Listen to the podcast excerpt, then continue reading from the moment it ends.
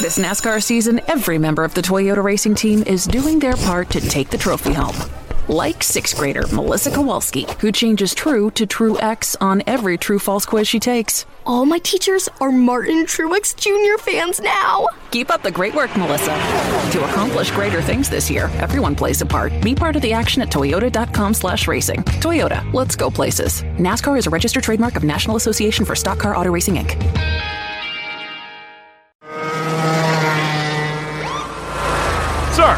are you aware you were going 40 miles an hour? This is a residential area. Sure, but I'm on my lawnmower? Wait, am I getting a ticket? No, I've just never seen anyone top 9 miles an hour on one of those bad boys. And mow their entire lawn in 30 seconds? What got into you? Well, it did fuel up at Sunoco this morning. At Sunoco, we know how to fuel peak performance. We've been doing it for American racing for over 50 years. Fuel your best. The Motor Racing Network presents the 12th annual Daytona 500 miler. And Dale Earnhardt is going to win the Daytona 500 in his 20th try. Everybody, all this three team, everybody's worked so hard for this. Dale Earnhardt Jr. pulls down to the start finish line. He will win the 46th running of the Great American Race. It's Dale Earnhardt Jr. in the 2004 Daytona 500. I'm happy as hell to win the Daytona 500, and I'm glad I got to race my buddy Tony Stewart for the win. This has got to be the greatest day of my life. Austin Dillon leads the pack off turn number four. No one ever thought he would contend for the win, but he's going to do it. He's going to win the 60th running of the Daytona 500. Daytona has a way with just making memories.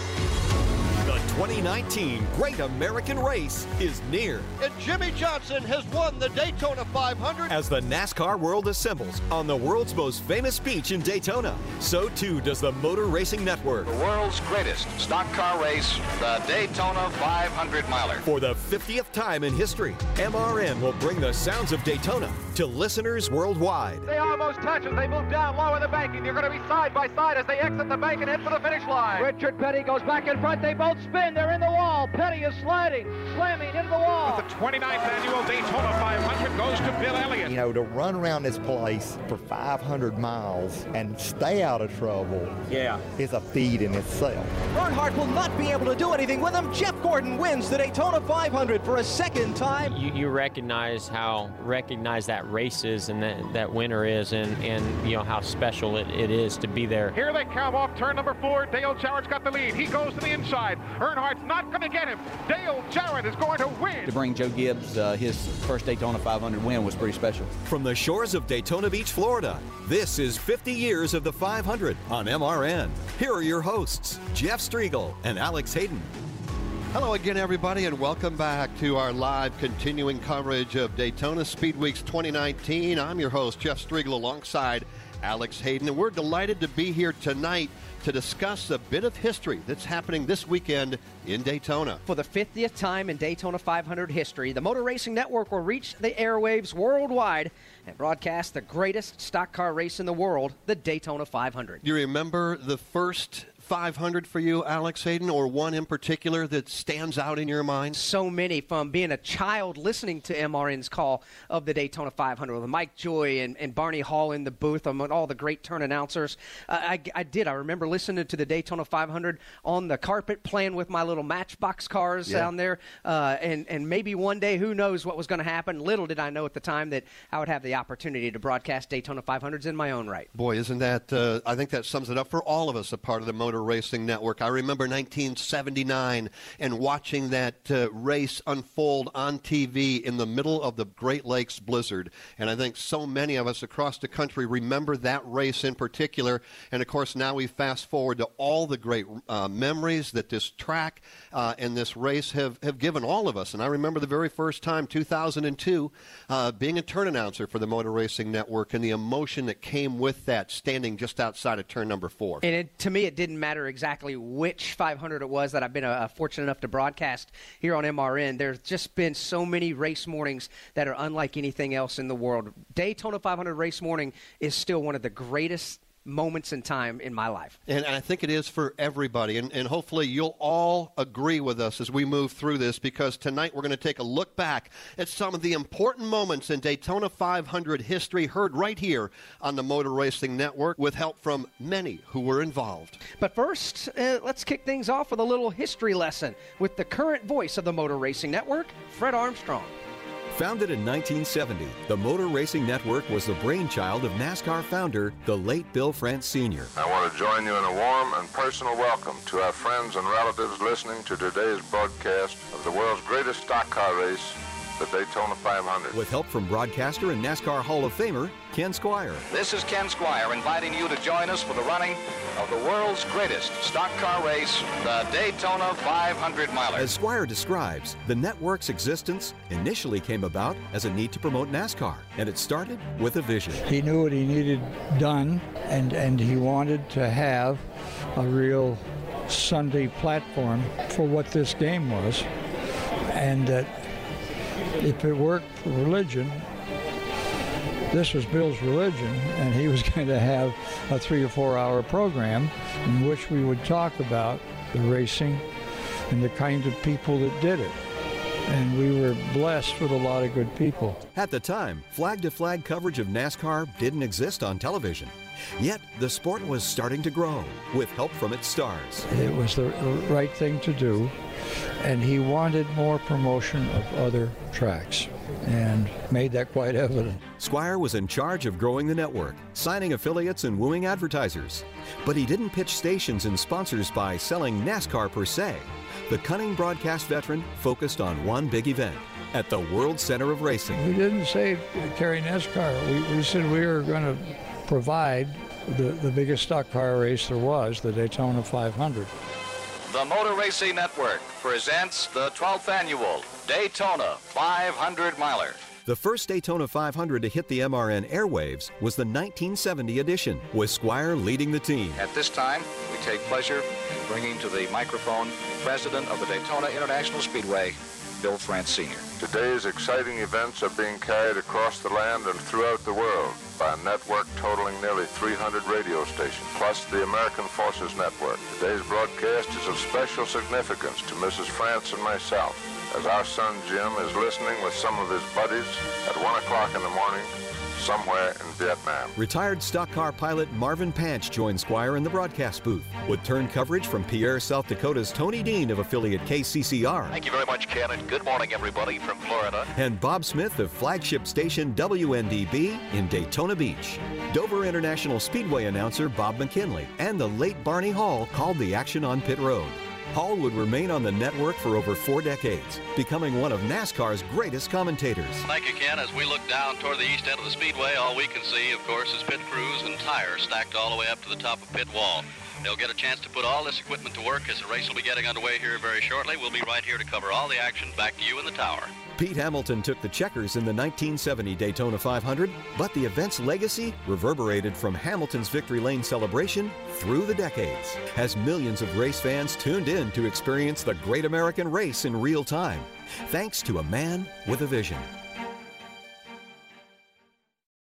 Coming up, the 70s were filled with drama here in Daytona. We'll explain next. This is the 50 years of the 500 on MRN, the Motor Racing Network, the voice of NASCAR. On the racetrack, you can only go as far as your engine can take you. It's the same on the highway. Making a run with a Detroit engine under the hood gives you the industry leading fuel economy, reliability, and durability your business needs. The Detroit DD13, DD15, and DD16 engine solutions are specifically engineered to make a run as profitable as possible. Don't just want better business solutions, demand them. Learn more at demanddetroit.com. ISM Raceway got some major upgrades. NASCAR fans, come and see what all the buzz. You have a racetrack that's created an unbelievable challenge for in this restart. Bumping. Harvick has the check up. He catches the 38. The 38 spins. And cheering is about. Kyle Busch is going to win in the desert. Mark your calendar for the Ticket Guardian 500, March 8 through 10. Get the best remaining tickets now at ismraceway.com. Happen fast in racing, and if you don't know where to look, you can miss it all. With Legend from Racing Electronics, you'll never miss another moment. Legend gives you live fan vision video, in car cameras, and stats at NASCAR and other Premier Series events. And the next generation race scanner for unfiltered driver and crew audio at any motorsports event nationwide. NASCAR fans have never been closer to the action. Welcome to the future of the fan experience. Learn more by visiting racingelectronics.com. Hi, this is Mike Bagley. Join me and the rest of the MRN crew every Tuesday night for NASCAR Live. We'll get you up to date with the latest news stories and ready for the upcoming race weekend. That's what it boils down to. You know, anything can happen in between, and uh, we've seen it the last few years, kind of how crazy things can get. Hear exclusive interviews, expert analysis, and much more. Wheel that thing, brother, wheel it! That's why you never give up, guys. Never give up. It's NASCAR Live this Tuesday night at 7 Eastern on the Motor Racing Network. This is 50 years of the 500 on MRN. Now, back to Jeff Striegel and Alex Hayden. Throughout the show, we're going to hear from many voices and personalities that help shape the Motor Racing Network, but without the radio stations themselves, this isn't possible. Remarkably, Alex, there are 11 stations who have been with us since the beginning and will carry their 50th broadcast of the Daytona 500 coming up on Sunday. And they include MRN's flagship station, WNDB, right here in Daytona Beach, Florida, WDEV, Waterbury, Vermont, WSLM, Salem, Indiana, WUSQ, Winchester, Virginia. Others are WWGP, Sanford, North Carolina, WBKR, Owensboro, Kentucky, WMTN, Morristown, Tennessee, WBTR, Carrollton, Georgia, WESC, Greenville, South Carolina, WJCW, Johnson City, Tennessee, WMMY, Boone, North Carolina. Thank you so much for your continued support. Following MRN's first broadcast of the Daytona 500 in 1970, a storm of dominance took place as the King made Daytona his kingdom. A season later, Richard Petty became the first three time winner of the Daytona 500, and in 73 and 74, he made it five. Two years after Petty's fifth came one of the most important stock car races in NASCAR history, a battle between two of NASCAR's greatest ever. The year was 1976, the bicentennial, and American society was in high gear. Steve Jobs launched Apple Computers. The film Rocky knocked out the box office. And NASA unveiled the space shuttle. Meanwhile, in Daytona Beach, one of the greatest stock car finishes in history was about to unfold. Welcome to the 18th running of the most spectacular automobile race in the world, the Daytona 500. Entering the 1976 season, Richard Petty and David Pearson had finished 1 and 2 in 57 races. It was a fierce rivalry, but according to the King, the duo dueled respectively. If you ask me from a competitive standpoint, the toughest one I ever had to run with was Pearson. He won 105 races or something. You mean? So when you went to the racetrack, he was the one you had to beat. And I always felt like if I beat him, I was going to win the race. And most time we did. Six times a Daytona winner in other events, Pearson was still hungry for Daytona 500 checkers after 14 starts. After a win at Riverside the week before, the Spartanburg, South Carolina native was hoping the momentum would vault him to victory lane. From Daytona International Speedway in Daytona Beach, Florida. This is the Motor Racing Network with the broadcast of the Daytona 500 NASCAR Winston Cup Grand National Stock Car Race. There were some 70 entries here. Only 40 cars started. That meant that some 30 cars didn't make the lineup, so the caliber of competition has to be the best ever. In just a few moments, the pace lap will arc across that canvas, and it'll be the first brush stroke in what we know will be another masterpiece of Daytona racing excitement and drama. The Daytona 500 is inching down for a start. The green flag is out. It didn't take long for Petty and Pearson to start inching towards the front. As they come back to the line, Richard Petty squeezes to the inside. Allison goes high, and the STP Dodge will take command. After problems for A.J. Foyt and Buddy Baker, the last quarter of the race belonged to the 43 of Petty and the famous Wood Brothers number 21 of Pearson. Pearson is side by side with A.J. Foyt into turn number three. He's got it for the lead. The Yeah. Purolator Mercury. What a roar goes up from the crowd in the infield. Pearson bore the nickname the Silver Fox for a reason. His canny ability to sneak up right when it counted. Where Jack Root standing by. There isn't a driver that raced against Pearson, even if they were leading the Daytona 500, that didn't want to find out where Pearson was in the final laps of the race because they knew eventually they he might want to he might want to try and overtake them for the win. As Ned Jarrett describes, Pearson was the master of the slingshot. It didn't matter whether he was leading or not. He, in fact, he most of the time he'd rather not be leading as it came down at the end of the race, and uh, knew when and where to make his move so that he'd win the race. One lap, the white flag comes out. Richard Petty in front. The STP Dodge, the Purolator Mercury, go through the tri-oval area with Richard Petty by a half length. He goes into the first turn. Well, you know, we was just got everything right. Uh, he was really good that day. I was good that day, and everybody else must have been off a little bit. Uh, we were able to get a lap ahead and do sort of race with each other, and then it came down to the very last lap. Here's Pearson knocking on the door. David chops it down to two car lengths. He's right on the bumper, pulls it up and tightens it up as they come out of the corner. They pass Dave Marcis. He is pulled up, and here he goes down to the inside on Petty. He shows his nose to the inside, the Purolator Mercury, and now a slower car in the way. David Pearson has the lead going into turn number three. As they hit the banking, they're three abreast with a lap car. Pearson moves in front of the STP Dodge. Petty comes back to the inside. I was leading, he passed me, and I passed him back almost. they almost touch as they move down low in the banking. They're going to be side by side as they exit the bank and head for the finish line. Richard Petty goes back in front. They both spin. They're in the wall. Petty is sliding, slamming into the wall. He's coming down toward the finish line. Will he make it? He's still moving. The car stops 300, 400 feet shy of the finish line. Pearson is still running. Here's Petty trying to fire to come across the line. David Pearson moving down through. He had the presence of mind to to disengage the clutch so the engine would continue to run. And uh, once it stopped sliding, he put it in gear and drove on across the start finish line, even though the thing was torn up. As they come to the stripe, the winner is car number 21. It's going to be, I believe, Pearson's victory. We'll just have to wait and see. An amazing finish. Richard Petty's car demolished in the front end, as well as car number 21. An unbelievable finish. A terrible crash. Both cars in the wall. Both drivers kept on going. Ken Squier's call is one of the most iconic in MRN history.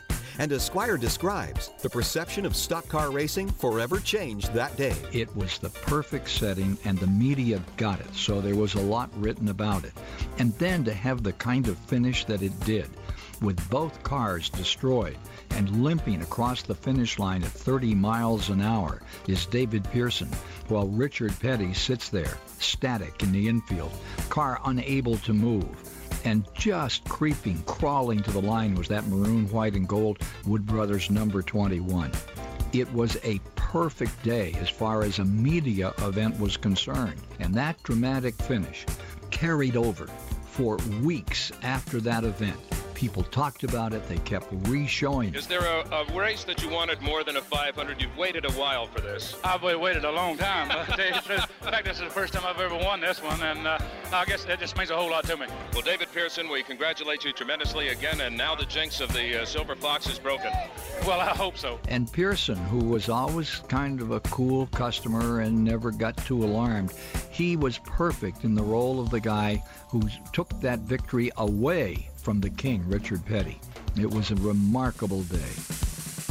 At the time, media, NASCAR, MRN, the fans are all probably thinking it doesn't get any better than this. Well, then the storm came in the form of the 1979 Daytona 500. It's Rip the Fence. Join two former voices of USAC, Dylan Welch and Tyler Burnett, on a ride like no other. I Can't really tell much stories because I don't want to get anybody in too much trouble. As the two chat with the faces of traditional open wheel racing. I was four wheels in a fluff and hot laps, and my dad actually after hot laps says, if you do that again, we're parking it. Catch up on prior episodes and get ready for the ride with Rip the Fence. Available for free to download on iTunes, SoundCloud, and the podcast app, or available on MRN.com. The 1993 Cup Series season had more than its fair share of twists and turns. Checkered flags waving. I look in my mirror and here's Earnhardt right on my tail and he goes down low to pass me. And I said, oh no you don't. As Wallace spins, Wallace's car goes on its nose. Here's stories that you've never heard before in a 10-part series called The 1993 Season, 25 years later. And Davey was behind me and we came off the corner and there's a guy standing in the middle of the racetrack. You can download it for free on iTunes and at MRN.com right now. Coming up, NASCAR reaps the benefits of a massive storm on and off the racetrack. This is the 50 years of the 500 on MRN on the Motor Racing Network, the voice of NASCAR. Jake was in big trouble with the IRS. He owed how much? 92 $10,000. Ouch. The IRS left no room for Jake to breathe. They put a lien on my house, took all the money out of my bank account, took money out of my paychecks. So it was a nightmare. He needed help fast. I figured that all these companies were the same until I called Federal Tax Management. You could just tell they knew what they were talking about. Right then and there, I felt like I had some hope. Stop the liens, levies, and garnishments fast and qualify for one of several special IRS programs that could reduce or even eliminate your tax debt. So, how'd it go for Jake? They did what they said they would do. They came through for me. I ended up saving an unbelievable amount. I was so jazzed. I was extremely happy. If you owe more than $10,000 in back taxes, take Jake's advice. Give Federal Tax Management a phone call. If they help me, they can help anybody. Call the Federal Tax Management Hotline now. 800 242 1706. 800 242 1706. 800 242 1706. From the shores of Daytona Beach, Florida, this is 50 Years of the 500 on MRN. Here are your hosts, Jeff Striegel and Alex Hayden. Welcome back to Daytona Beach, Florida. Jeff Striegel and Alex Hayden here with you as we are all enjoying a bit of a history lesson together. It was so cool to hear calls from the iconic 76 Daytona 500 and hear Richard Petty's perspective before the break, a race that at the time was probably the most drama seen at the end of 500 miles here at Daytona. That is until 1979. Once again, here's Fred Armstrong. Predicting weather wasn't easy in 1979, and the technology of the time wasn't ready for the record breaking snowstorm that socked the middle Atlantic states on February 18th. MRN pit reporter Winston Kelly remembers the total travel shutdown. You know, the whole East Coast was snowed in, pretty much from the Georgia Florida line all the way up the East Coast. There really wasn't much else on TV. There were no other sports of note going on. So people that may not have watched that race, you know, they're, they're stuck in their wherever they are. MRN co founder Ken Squier convinced CBS to broadcast live flag to flag coverage of the Daytona 500 for the first time in history. TV cameras hummed from green to checkers, and the Motor Racing Network painted word pictures to listeners around the world as a Hollywood ending unfolded.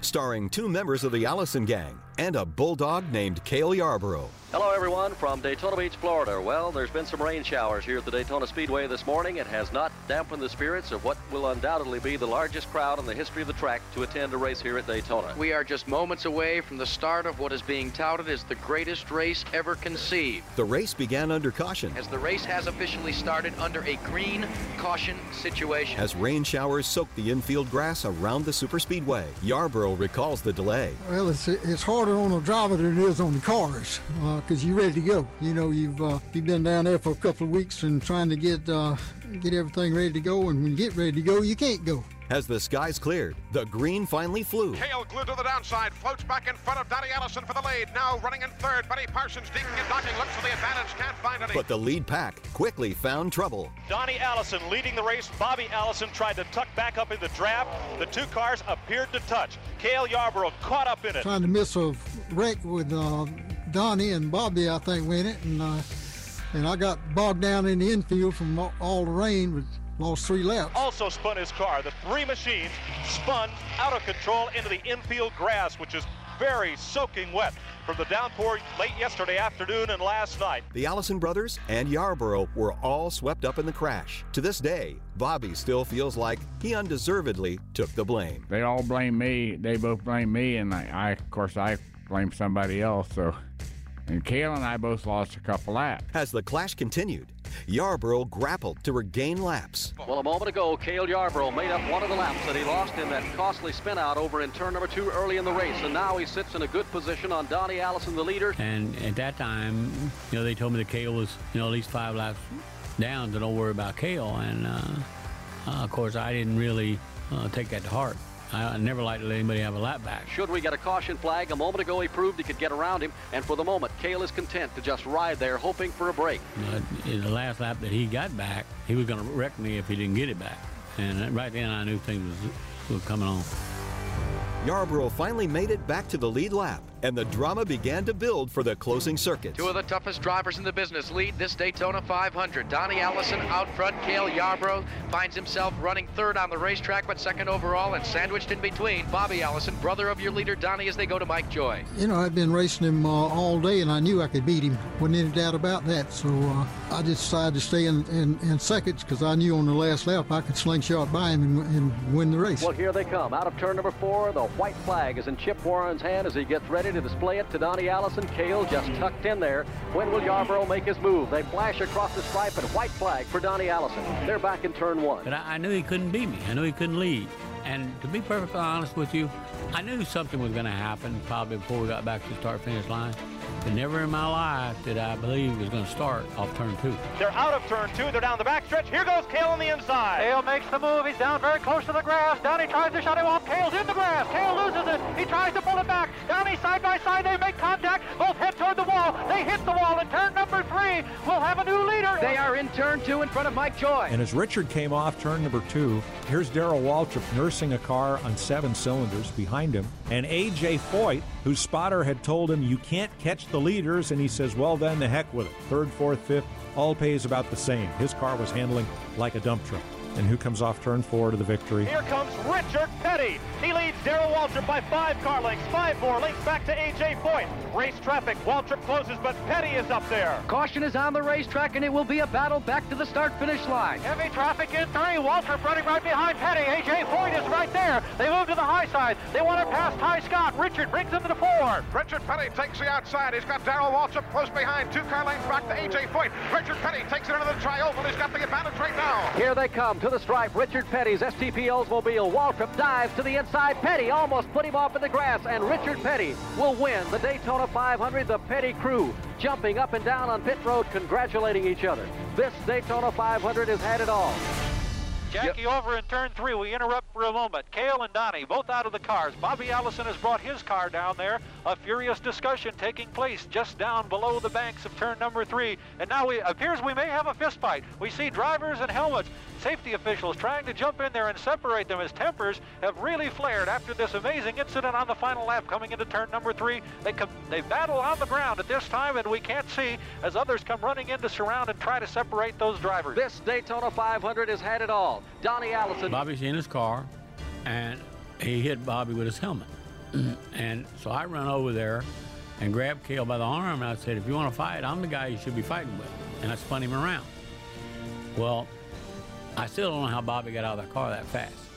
But he came out of there, and nobody didn't have to tell me what was going to happen. I was raised with Bobby. I saw that look before. I knew what was going on. Hollered to Donnie if he wanted, asked him if he wanted to ride around to the garage area or to the pits or whatever. And he's said, nah, he was all disgusted. Nah, go on. So I put it in gear to start going, and Cale started yelling that the wreck was my fault. And like I say, have said many times, I, I question his ancestry. Cale Yarborough crash in turn three on that final lap. I finally got out of my car and was uh, standing down in the infield, and uh, Bobby drove up and stopped instead of Donnie. And that's when it all started. He didn't have any business there whatsoever. So uh, it had made me mad enough to fight, and that's what I did. I fought. The finish and the fight that ensued became an instant Daytona 500 classic. We have Richard Petty with us now in the winner's circuit. Richard, the doctor advised against you even racing today. The doctor told you not to race. And today you've come from a long dry streak of over a year. What's the feeling? Well, I'll tell you, it's, it's just unreal. And to this day, considered the most important race in NASCAR history. When we return, the 80s marked a new era of speed for the Daytona 500. We'll hear more about that as we continue on 50 years of the Daytona 500 on MRN. Coming up, engine builders made a mark in the 1980s building cars that top speeds well into the 200s. We'll have more on that in a moment. This is 50 years of the 500 on MRN, the Motor Racing Network, the voice of NASCAR. He's two car lengths out in front, and the pack is steaming down behind him. Only one goal. One moment you're the attacker, the next moment you're the defender. One dream. Side by side for the race lead. One tradition. Free to go. It's on here at Daytona. Can be the greatest. Everybody wants to win the Great American Race. No one ever thought he would contend for the win. NASCAR returns. But he's going to do it. And the 2019 season begins. Pull your seatbelts down. It's getting ready to get really crazy. The Daytona 500, Sunday, February 17th on the Motor Racing Network. Calling all admirers of the King. For Richard Petty, the STP Pontiac. We have the place for you. Celebrate the life and career of NASCAR's all-time win leader, Richard Petty. Uh, the hat came about in the late 70s. From the legend behind the King's famous crown to thrills and spills that the Hall of Famer had over the years. Petty is sliding, slamming into the wall. It's Richard Petty's Road to Royalty, and it's available for free to download on iTunes and MRN.com right now. Live sports are the one true reality entertainment where a single dramatic moment can become timeless. In NASCAR, Motor Racing Network's live broadcast elevates your senses to the sights, sounds, and struggles taking place on the racetrack. Austin Dillon leads the pack. No one ever thought he would contend for the win. He's going to win the 60th running of the Daytona 500. The power of radio to the imagination of the listener. Tune in to the Motor Racing Network. Visit MRN.com for an affiliate list in your local area. MRN's Classic Races. Labonte gets crossed up. Labonte goes around. Dale Earnhardt now watches Labonte spun across the line and got the win. Spanning 50 years of NASCAR racing. Barney Hall. It's a beautiful afternoon here in Daytona Beach, and the action will be fast and furious. Legendary voices, legendary races. Daryl, simply, what happened? I just hope he chokes on that 200,000. That's all I can tell you. MRN's Classic Races. Available on MRN.com, iTunes, and your favorite podcast provider. He did, he did touch. No, he knocked the hell out of me. MRN celebrates 50 years of Daytona 500 coverage. This is it. Here comes Bill Elliott down to win the Daytona 500. Again, you know, to run around this place for 500 miles and stay out of trouble is a feat in itself. Now, back to Jeff Striegle and Alex Hayden. Welcome back to 50 years of the 500 on MRN. I'm Alex Hayden alongside Jeff Striegle. You know, Jeff, speed has always been something that NASCAR fans have craved when coming to Daytona for decades. Well, you're right, and that speed war began in the 1980s. Engine builders began to produce more power under the hood, which vaulted some of Daytona's greatest to the forefront. Here's Fred Armstrong on the constant battle of speed versus safety. Technology flourished in the 1980s. The Sony Walkman, cell phones, and the Nintendo gaming system. Meanwhile, in the garage, teams were following the trend. Buddy Baker's got one hand on the wheel and the other one waving to the crowd as he heads to you in the tower. In 1980, Buddy Baker won the fastest Daytona 500 in history at an average speed of 177.602 miles per hour. Ladies and gentlemen, Buddy Baker has to be choked with emotion after 20 years of trying to capture the Daytona 500 checkered flag for Buddy Baker as he comes across the start finish line. Hey, buddy, I've been waiting 20 years to talk to you in victory lane. 18, and here I am sick on my stomach. Was that right? Fastest 500 ever run. Ever run? Ever That's run. right. It's a new record for you, buddy. record back again. I had the record for a couple of years at Talladega, and now we got it back again. If I could drive a race car like that, I'd run every day. If I could get one prepared like that. In 1983, Cale Yarborough shattered NASCAR's qualifying record at a speed of over 200 miles per hour, crashing on his second lap, then swapping into the legendary Hardee's restaurant backup car. Yarborough, the 1977 and 1968 winner of the 500, qualified on his first of two-time trial laps at 200 plus miles per hour. On the second lap, his Chevrolet Monte Carlo from Harry Ranier Racing spun in turn number three and four. The car got airborne, flipped, hit the outside retaining wall, and was demolished.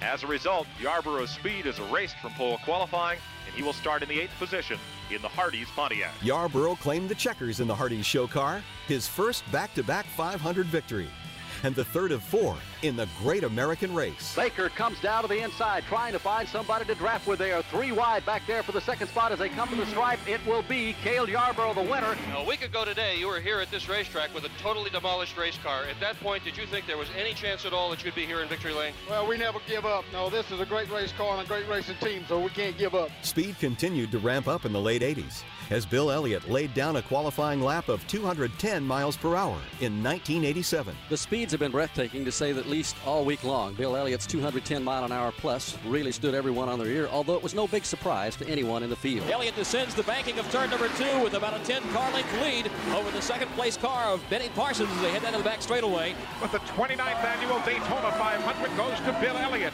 and the jubilation continues in pit road. Let's go to the Elliott pit. Well, they're hugging and kissing down here. Ernie Elliott, congratulations on a tremendous win. Well, thank you, Jerry. I tell you what, the biggest thing I, right now I can say is I just want to thank the good Lord for the men He rode with us today. In 1988, NASCAR responded, introducing restrictor plates at Daytona. A lot of unknowns to be answered, even though they have run some qualifying races and practiced and qualified and tested and fine-tuned on the cars. Losing 200 horsepower put a whole different complexion on the race this afternoon. In a race that saw 50-year-old Bobby Allison become the oldest Daytona 500 winner in history. Davey Allison tries it on the inside.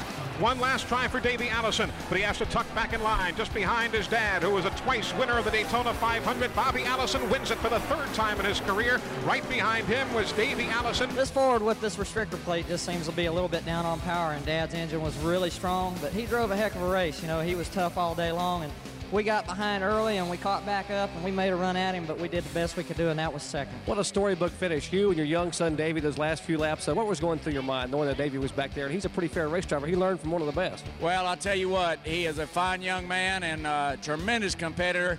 Uh, an awful lot of credit needs to go to Davey and the uh, whole Ranier crew for straightening that car out after getting wrecked at the end of practice yesterday. He drove the wheels off of it all day. He's a fine young man, I'm proud to say that he belongs to me and Judy. The introduction of restrictor plates heralded a new era in NASCAR, and safety became a high priority. Gone were the constant speed wars between engine builders, but not forgotten. Final race in the 80s was also extremely interesting. Darrell Waltrip had tried for many years to win the Daytona 500, and finally in 1989, his dream came true. Waltrip under power still in turn number three. I think he's going to make it. Darrell Waltrip calling the bluff, and he's on his way. He could probably coast in from here. He's following Labonte to the line. Darrell Waltrip brings the Tide Chevrolet across, and he goes from lap 144 to lap 200 without a fuel stop. To this day, Waltrip's win is filled with controversy as no one knows how he made it so long on fuel. Go by, get the white flag, and the thing's I mean, it's just barely going. And uh, I go down in the first turn, and I'm drafting behind Terry Labonte, who was on the tail end of the lead lap. And uh, come off of turn two, and the thing just got a big burst of fuel all at once. Picked up the fuel, and it engine cleaned out and it took off down the back and when it did i said man i can coast home from here it was an emotional emotional weekend waltrip did the Ickey Shuffle dance in victory lane and spiked his helmet cementing his legacy in Daytona 500 history. Coming up, one of NASCAR's best drivers struggled to win the Daytona 500, and it finally paid off as 50 years of the 500 on MRN continues. Coming up, Big E's love hate relationship with Daytona. This is 50 years of the 500 on MRN, the Motor Racing Network, the voice of NASCAR.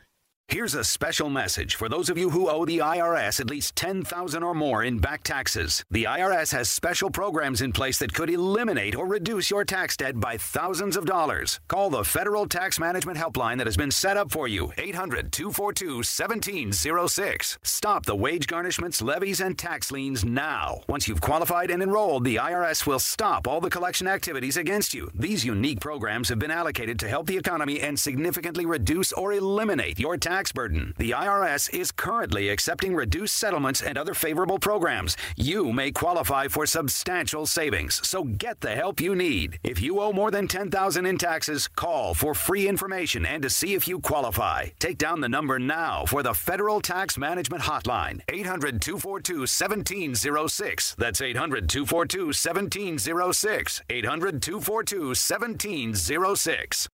At Victory Junction, it's simple. We believe every child, no matter their diagnosis or disability, deserves the chance to just be a kid. So we provide a medically safe environment where children who live in a world of hospital stays and doctor's visits are free to do everything from riding horses, ziplining, swimming, fishing, and bowling, all at no cost to the camper. The experience inspires confidence, builds self esteem, and changes the life of every child who comes here. Help us change a child's life at victoryjunction.org.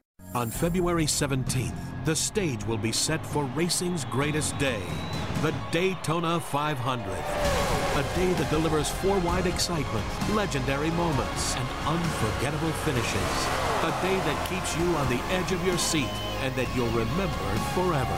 The greatest race awaits.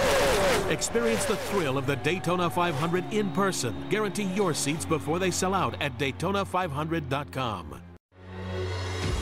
The Motor Racing Network's 50th broadcast of the Daytona 500 hits the airwaves Sunday, February 17th on many of these MRN stations. Earnhardt's car blows up. Earnhardt blows a tire in turn number three. Now, back to Jeff Striegle and Alex Hayden. Thanks for joining us on this special edition of 50 Years of the 500 on MRN. I'm Alex Hayden alongside Jeff Striegle here in Daytona Beach, Florida. We continue our march through the eras of Daytona 500 and MRN history by switching topics to one man and his quest to win the biggest stock car race in the world. Well, how about the word unlucky? Probably the best word to describe Dale Earnhardt's career in the Daytona 500. But it all paid off eventually, as Fred Armstrong explains. Heartbreak, Earnhardt's not a factor here. misfortune, Earnhardt spins off turn two. and bad luck Earnhardt's car blows up. all characterize Dale Earnhardt's experience in the Daytona 500. According to Ken Squier, Earnhardt may have been the best super speedway driver in history. The Daytona Speedway and Dale Earnhardt's style fitted hand in glove. Loved to go fast. He was a risk taker. He was a smart driver. That track is put your foot on the floor and hold it there. It has been and more so now. But you just don't do that. Now you are really playing a super fast chess game. Earnhardt liked that kind of thing. And so he flourished in there. The 34 races prove it. As Jack Arute describes, Earnhardt had a unique relationship with Daytona. I don't think that there's a driver that loved Daytona more than Dale Earnhardt and hated Daytona more than Dale Earnhardt. The love came from just his performance. He loved that racetrack. It fit his style, which was take no prisoners and get your nose up there and drop the hammer right from the beginning. But he probably hated Daytona as well because it took him so long to win the biggest race, the Great American Race. In 1990, Earnhardt was leading on the final lap when disaster struck in turn three. Now stretching his lead by another car length over Cope. Labonte can't do anything with Cope either. Earnhardt's car blows up. Earnhardt blows a tire in turn number three.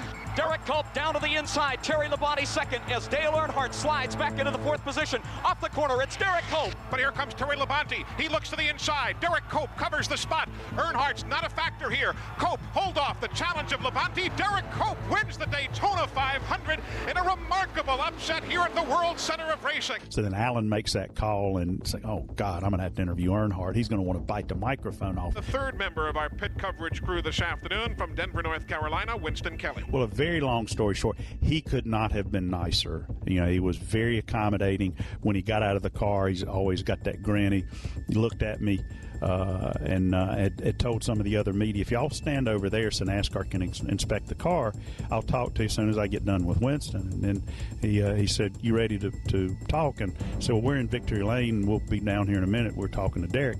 He said, "Derek," said. I'm the story today, and he has this grin on his face, and, and could not have been nicer. Dale Earnhardt, first of all, what happened on that last lap? Well, we cut a tire, Winston. Uh, you know, we just run real good. The car has just worked. I was sitting there just hoping to get to the start finish line, and we didn't make it. Uh, you know, you got to get the checker flag to win this, and then uh, it's eluded us every year so far. In 1991, Earnhardt and Davey Allison tangled in the closing laps. Earnhardt spins off turn two. The car goes completely around. Kyle Petty slams into him. Both cars spin to the inside. Allison spins off the racetrack. He slams the dirt bank in the infield. Meanwhile, Ernie Irvan dodges a bumper that's fallen off another car. He's on his way around to the caution. But it is Ernie Irvan who, by virtue of getting back, has virtually won the event as Kyle Petty will spin back up in turn four. What a finish to the Daytona 500. In 1993 and 96, Dale Jarrett got the best of him. Up front, Dale Jarrett leads Dale Earnhardt off turn four by one car length back to the checker. Here they come off turn number four. Dale Jarrett's got the lead. He goes to the inside. Earnhardt's not going to get him. Dale Jarrett is going to win the Daytona 500 by STP. Earnhardt second. And in 97, Hendrick Motorsports dominated the race, finishing first, second, and third, while Earnhardt finished fourth. Jeff Gordon begins to receive the ovation from the turn four grandstands as he slips off the corner and heads down the short straightaway and back to the checkered flag of the Daytona 500. But in 1998, the dreams of Earnhardt Nation came true. So many stories. The new Taurus wondering how it'll do. Will Earnhardt finally win a 500? We could sit here for the next 15 minutes and just talk about things. Fourth is Dale Earnhardt of Kannapolis, North Carolina. Two and a half miles around the speedway, 31 degree banking, and to cover the action over in turns one and two. And I'd almost trade seats with you this afternoon, Joe Moore, because you're going to see some excitement out there. You have to start thinking, okay, he's been so close so many times, he's accomplished so much in the sport. Maybe he's just not meant to win a Daytona 500. So I think that there's a lot of us who were along the same line of thought that maybe he's just not going to win a Daytona 500. This is the race for the win of the Daytona 500. Fields in three. Earnhardt swings up to the top of Rick Mast, the lap car on the bottom of the racetrack. Dale Earnhardt puts on the block. Earnhardt slips off turn four, back to the checkered flag. Earnhardt in front of Bobby Labonte, a lap car to the inside. Rusty Wallace make that Mayfield and Labonte banging for second to the stripe. Dale Earnhardt comes to the white flag and the caution flag, and Dale Earnhardt is going to win the Daytona 500 in his 20th try. It may have been one of the best things that ever happened that, that Earnhardt did not win before he did. That drum roll that had gotten louder and louder for American stock car racing came to a peak and perhaps to a crescendo when he finally won that 500. It'll be Earnhardt coming to the stripe, finally eluding the one prize in NASCAR racing that has eluded him the most over his illustrious career. There was a momentum among those that disliked him as a, as a race driver and those that loved him. The fact that he had tried so hard for so long and in his 20th effort was successful was something that no one could deny. It was a standing ovation from everyone, not only on pit road, but all across America with racing fans and general enthusiasts for this guy named Earnhardt. Big important thing. 20th time is a charm. Your thoughts? 20 years of hard work, I tell you. Thank the good Lord for a good day. I tell you, we got a lot of great race fans, a lot of people behind me that really all week long they say, this is your week, this is your week. His team will win a championship. Dale Earnhardt wins his first Daytona 500. Yeah, you're finally going to get it, buddy. Praise the Lord. Nice job, champ. Yes, yes, yes. It's the greatest sport in the world right here, buddy. Greatest sport in the world. What a sight it was. Earnhardt driving down pit road, hand out the window, receiving high fives from crew members and officials. A culmination, if you will, Alex, of years of effort that finally paid off. Earnhardt unfortunately lost his life in the 2001 edition of the 500, one of the saddest days in the history of not only racing here in Daytona, but also in NASCAR. You know, his legacy lives on today in many forms, but also in the form of safety in these race cars. Drivers have never been safer inside a race car than they are right now, due in part to NASCAR's conscious effort to improve following the loss of Big E. When we return, the biggest moments throughout the 2000s, wild finishes, crazy circumstances, and more as 50 years of the Daytona 500 on MRN rolls on from the world center of racing. Are you ready? To help children forget about their serious medical conditions so they can just be a kid. Then support Victory Junction, which is the dream of late race driver Adam Petty, who wanted to build a camp where children concentrate on fun and laughter, not illness or disability. At Victory Junction, kids enjoy zip lining, horseback riding, swimming, fishing, all in a medically safe environment, all at no cost to the camper. What do you say, Richard Petty? Let's do this. Learn more at victoryjunction.org. Close finishes and wild circumstances at the turn of the third millennium. This is 50 years of the 500 on MRN, on the Motor Racing Network, the voice of NASCAR. MRN.com. Original online audio, video, and digital content. Need the latest information on each week's races? Check out the MRN.com Race Center. Need to find your local radio station for MRN original programs and Camping World Truck, Xfinity, and Monster Energy NASCAR Cup Series races? Go to stations on MRN.com. All the latest NASCAR news and opinion pieces, race schedules, driver standings, and archives of MRN programs, MRN race broadcasts, and so much more. MRN.com. Join MRN as we travel through the life of NASCAR's most popular driver, Dale Earnhardt Jr. Dale Earnhardt Jr. comes back to the Daytona International Speedway, leading the pack. I won races that I never thought I'd win. From growing up under the Earnhardt name to super speedway wins to Whiskey River, we dive into everything Dale Jr. He's brain Man for NASCAR history. You know, we weren't the typical family that got to sit down to dinner together. Tune in to Junior's Journey, available on iTunes for download only on the Motor Racing Network. It's Rip the Fence. Join two former voices of USAC, Dylan Welch and Tyler Burnett, on a ride like no other. I Can't really tell much stories because I don't want to get anybody in too much trouble. As the two chat with the faces of traditional open wheel racing. I was four wheels in a fluff and hot laps, and my dad actually after hot laps says, if you do that again, we're parking it. Catch up on prior episodes and get ready for the ride with Rip the Fence. Available for free to download on iTunes, SoundCloud, and the podcast app, or available on MRN.com. From the shores of Daytona Beach, Florida, this is 50 years of the 500 on MRN. Now, back to Jeff Striegle and Alex Hayden. Welcome back to Daytona International Speedway. Jeff Striegle and Alex Hayden with you. Thank you for joining us tonight on this very special edition of 50 years of the Daytona 500 on MRN. We now move into the time period of MRN coverage that you and I have spent most of our career, Jeff. We've called some really crazy finishes and very unique races. You know, for sure. Pack racing became commonplace. We even had two car tandem racing. As Fred Armstrong explains, the Daytona 500 always creates drama. Daytona International Speedway has a way of making memories. And like so many years before, the 2000s were no different. In 2007, fans witnessed one of history's closest finishes.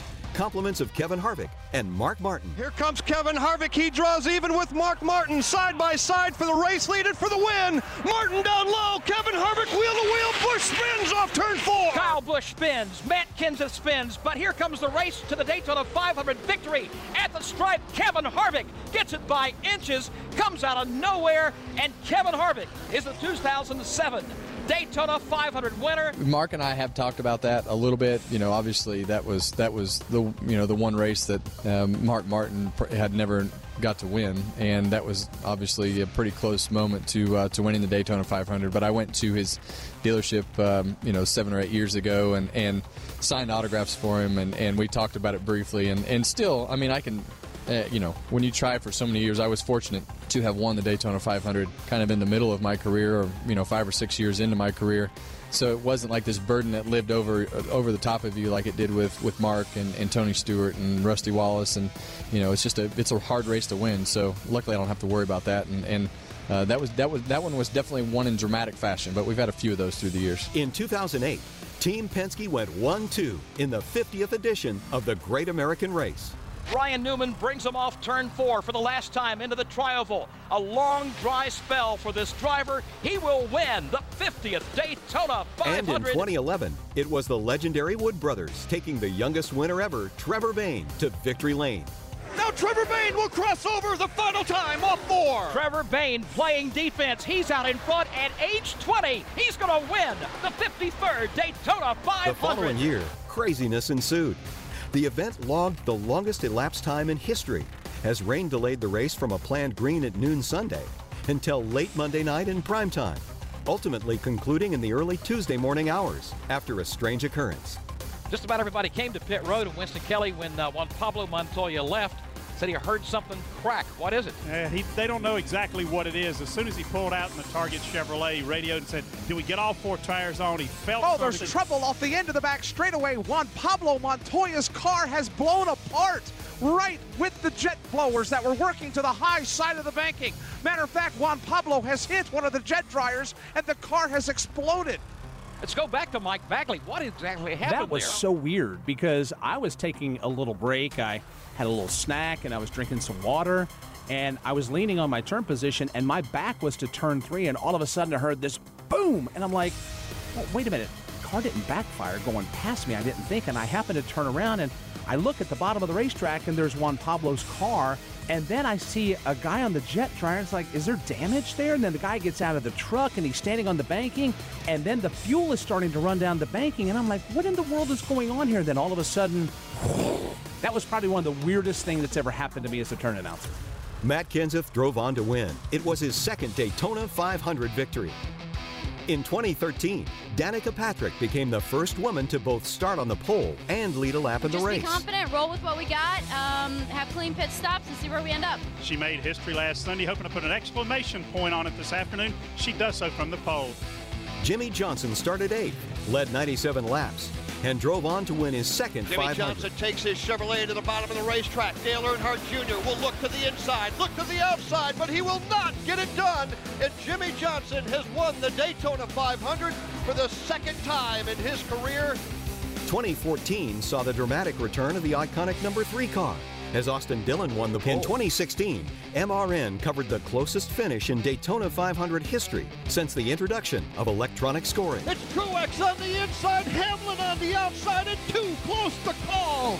Denny Hamlin showing up as the race winner. The Motor Racing Network's 50th broadcast of the Daytona 500 hits the airwaves Sunday, February 17th on many of these MRN stations. And we'll be on the call, Alex, of the race and it will be an honor, Fred, that is for sure. Thank you. When we return, we're going to preview the 61st running of the Daytona 500 as we wrap things up for you here today on 50 years of the 500 on MRN. From the shores of Daytona Beach, Florida, this is 50 years of the 500 on MRN. David Pearson moving down crew as they come to the stripe. The winner is car number 21. And Dale Earnhardt is going to win the Daytona 500 in his 20th try. Trevor Bayne playing defense. He's out in front at age 20. He's going to win the 53rd Daytona 500. Now, back to Jeff Striegle and Alex Hayden. Thank you again, Fred, and what an honor it has been to kind of take a look back, Alex Hayden, uh, at what has been so memorable. Uh, 50 years of the 500 here at Daytona through the Motor Racing Network. And now it's really time to kind of refocus, isn't it? Because the 61st running of the Daytona 500 is just days away. Is it as simple as saying if your car will start at the beginning uh, and you take the green flag and you happen to be around at the end of the race, that you got a shot of winning the 500? Uh, I think that's exactly the case. And who knows what's going to happen uh, next week in the Great American Race. But I can tell you, every one of these 40 drivers that take the green flag in the Daytona 500 next Sunday are going to be going after glory. They're going to be going after the opportunity to etch their name in the history books forever and forever be called Daytona 500 champion. Any one of 40 drivers can do it. That's how it works here at Daytona. You have to survive. You have to be around on lap number 200, that 500th mile, and you could possibly be a champion. All right, you got uh, Chip Ganassi, uh, their their team. You've got Richard Childress and their team. You've got Rick Hendrick. You've got Team Penske. You got Joe Gibbs. You got Jack Roush. I'll probably leave somebody out. And those are the big teams, if you will, the powerhouses of the sport. But again, going back and, and just looking at a driver like a Michael McDowell, if you will, uh, yes, it could be a powerhouse, but it also could be a surprise here come Sunday. Could very well be. McDowell's one of those drivers. Bubba Wallace could surprise. Who knew he was going to finish second last year in his first Daytona 500? And Bubba Wallace is a great plate racer. So it could be any one of anybody. Any of these top teams or these mid tier teams, they've all shown flashes of brilliance to this point here in Speed Weeks 2019. So, uh, quite honestly, I can't tell you who's going to win this thing. It's going to be fantastic and thrilled to death to wait and see how this plays out and have the call on the Motor Racing Network. When you listen to the programming that we just provided 49 years, the one thing that all 49 had in common was you dropped a green flag with absolutely no idea who is going to make the headlines come Monday. Would it be a Richard Petty? Could it be a David Pearson, a Dale Earnhardt, or a Dale Earnhardt Jr.?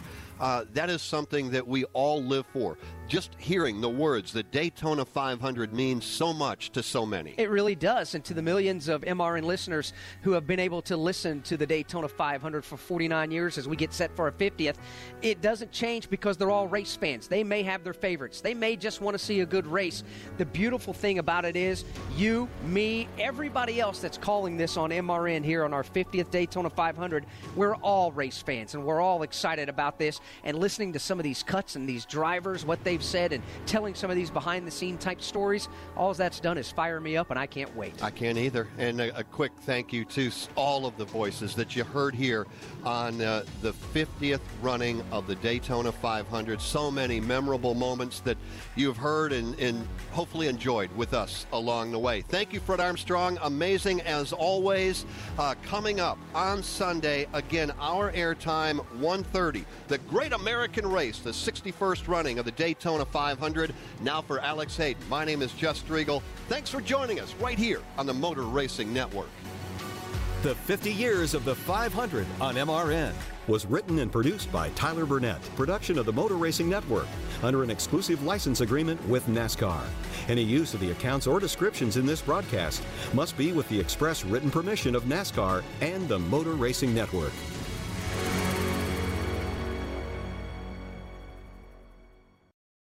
Buying a house can feel like you're going 200 miles per hour in bumper to bumper traffic with a dirty windshield and the sun in your eyes. Ruoff Mortgage has the technology, expert staff, and resources to simplify the process while speeding up the time it takes to get clear to close. So while getting a loan can seem intimidating, Ruoff Mortgage will have you opening the door to your new home fast and stress free. Visit ruoff.com to learn more. That's ruoff.com.